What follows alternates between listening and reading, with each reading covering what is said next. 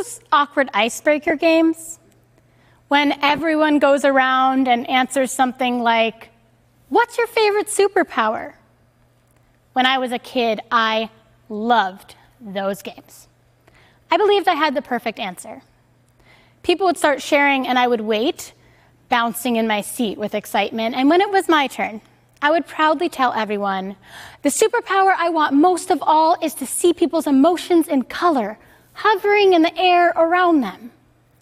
Wouldn't it be cool if you could see how happy a friend was to see you? Like they'd walk in and it would just fill with the color yellow.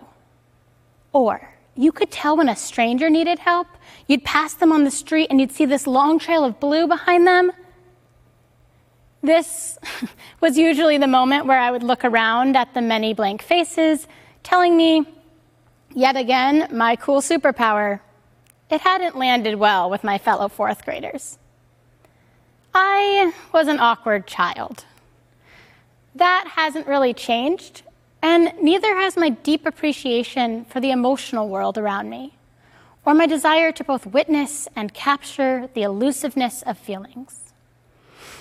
As I grew older, I started paying attention to the people and the stories I came across, and I wrote down what I saw. When writing didn't feel like enough, I learned photography, and I began documenting the moments that felt most precious to me. With a camera in hand, I learned the art of deciding what to include in the frame and what to let blur into the background. I graduated high school. I went to college. I studied a combination of psychology and art. No shortage of feelings there, I can assure you. And then I got sick. Not in a dramatic way. I didn't start screaming in agony or wake up unable to move or suddenly forget how to speak. Eventually, all those things would happen to some degree, but my path from wellness to illness was a slow, persistent movement towards deep sickness. I spent 3 years trying to identify the cause. I met with numerous doctors, and the answer was always the same.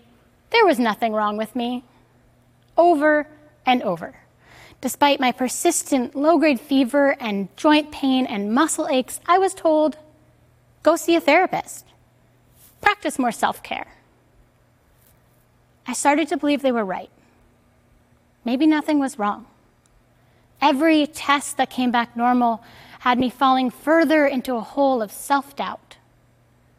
I started grad school, hoping that I would somehow get over this mysterious illness and I could return to life as it was before. Still, there was a small, unwavering part of me that knew. Despite my symptoms not lining up with anything that made sense, I knew something was wrong. Eventually, my cognitive symptoms worsened. Brain fog and memory loss and word finding, and a doctor agreed to order an MRI, assuring me they didn't think they'd find anything concerning.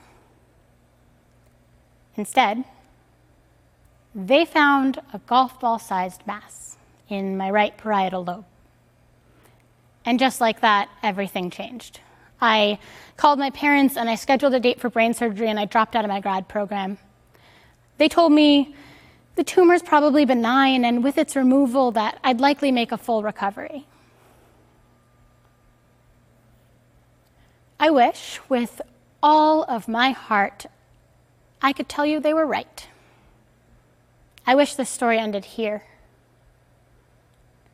6 days after surgery, the pathology report came back telling us the tumor was not benign.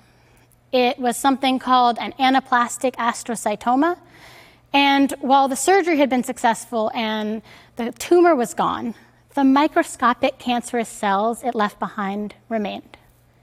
Impossible to remove. In other words, I was officially diagnosed with a rare, aggressive, incurable brain cancer.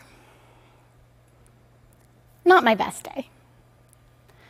My cancer is treatable, but it's highly recurrent. And when it does recur, it tends to return as terminal.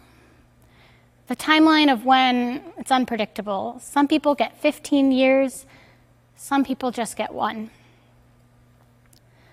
My doctors explained to me that while chemo and radiation would reduce the likelihood of recurrence, every 3 months for the rest of my life, I would need to return to the hospital to check for new tumor growth. As I listened, I met real grief for the first time. I thought of that superpower I'd once wanted, and I imagined a deep, dark purple filling the room around us. A cloak of color that I knew was going to stay with me.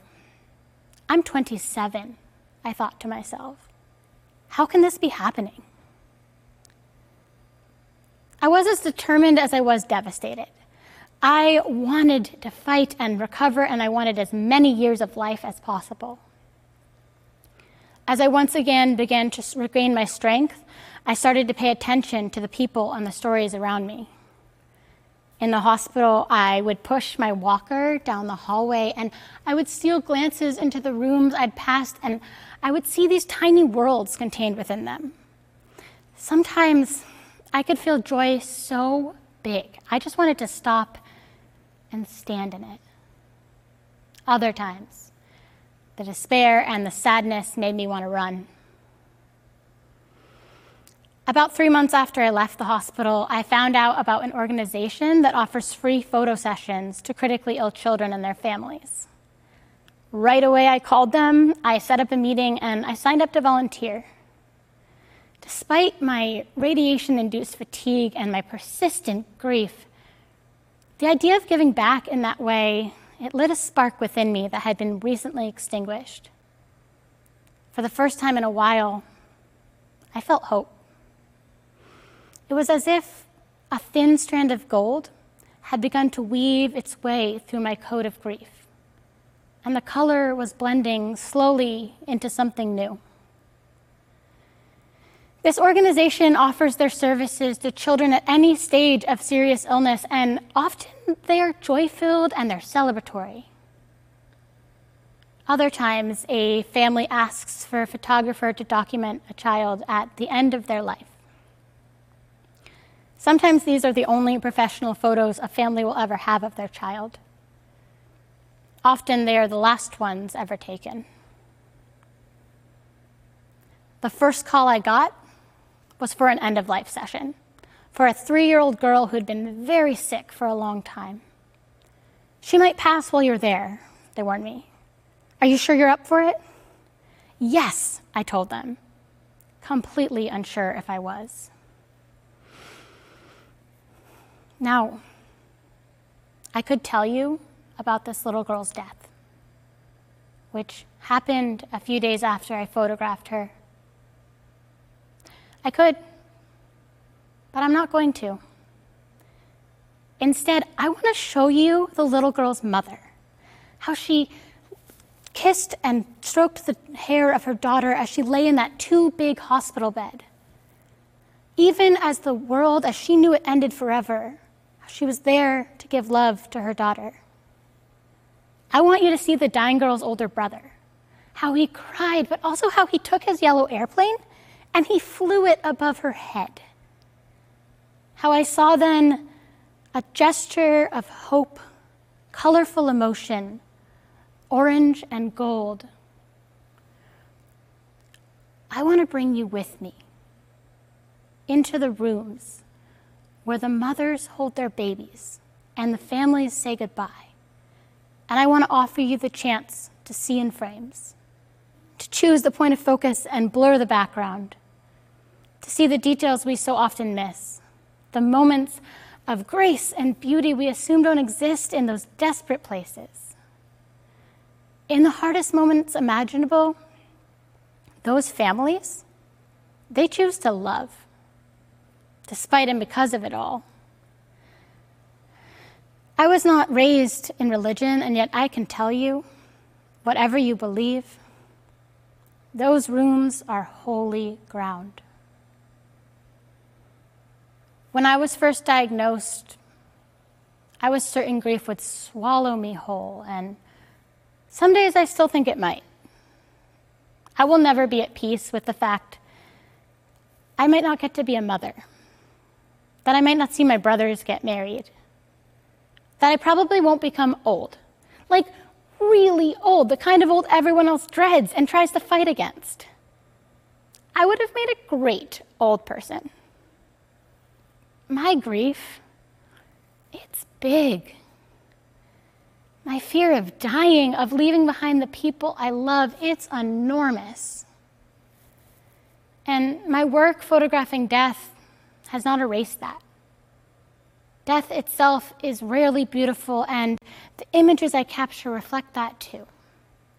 The grief I have seen, the immensity of the loss, it's brutal. But when I walk into those rooms with that camera, my job is to do what I always wanted to do as a child, to capture the feeling and the connection and the emotion right there in front of me. And what I've learned from all these families and from my own wild terrain of grief is, if I pay close enough attention, I don't need to see emotion and color after all. It's there and it's visible in the details, in the way our communities love each other through anything and everything. And with my camera, I can capture the evidence of that forever, and I can give it back to them to keep. Right now, my cancer is stable. I am so glad that for now, I get to keep living, because that's the other side.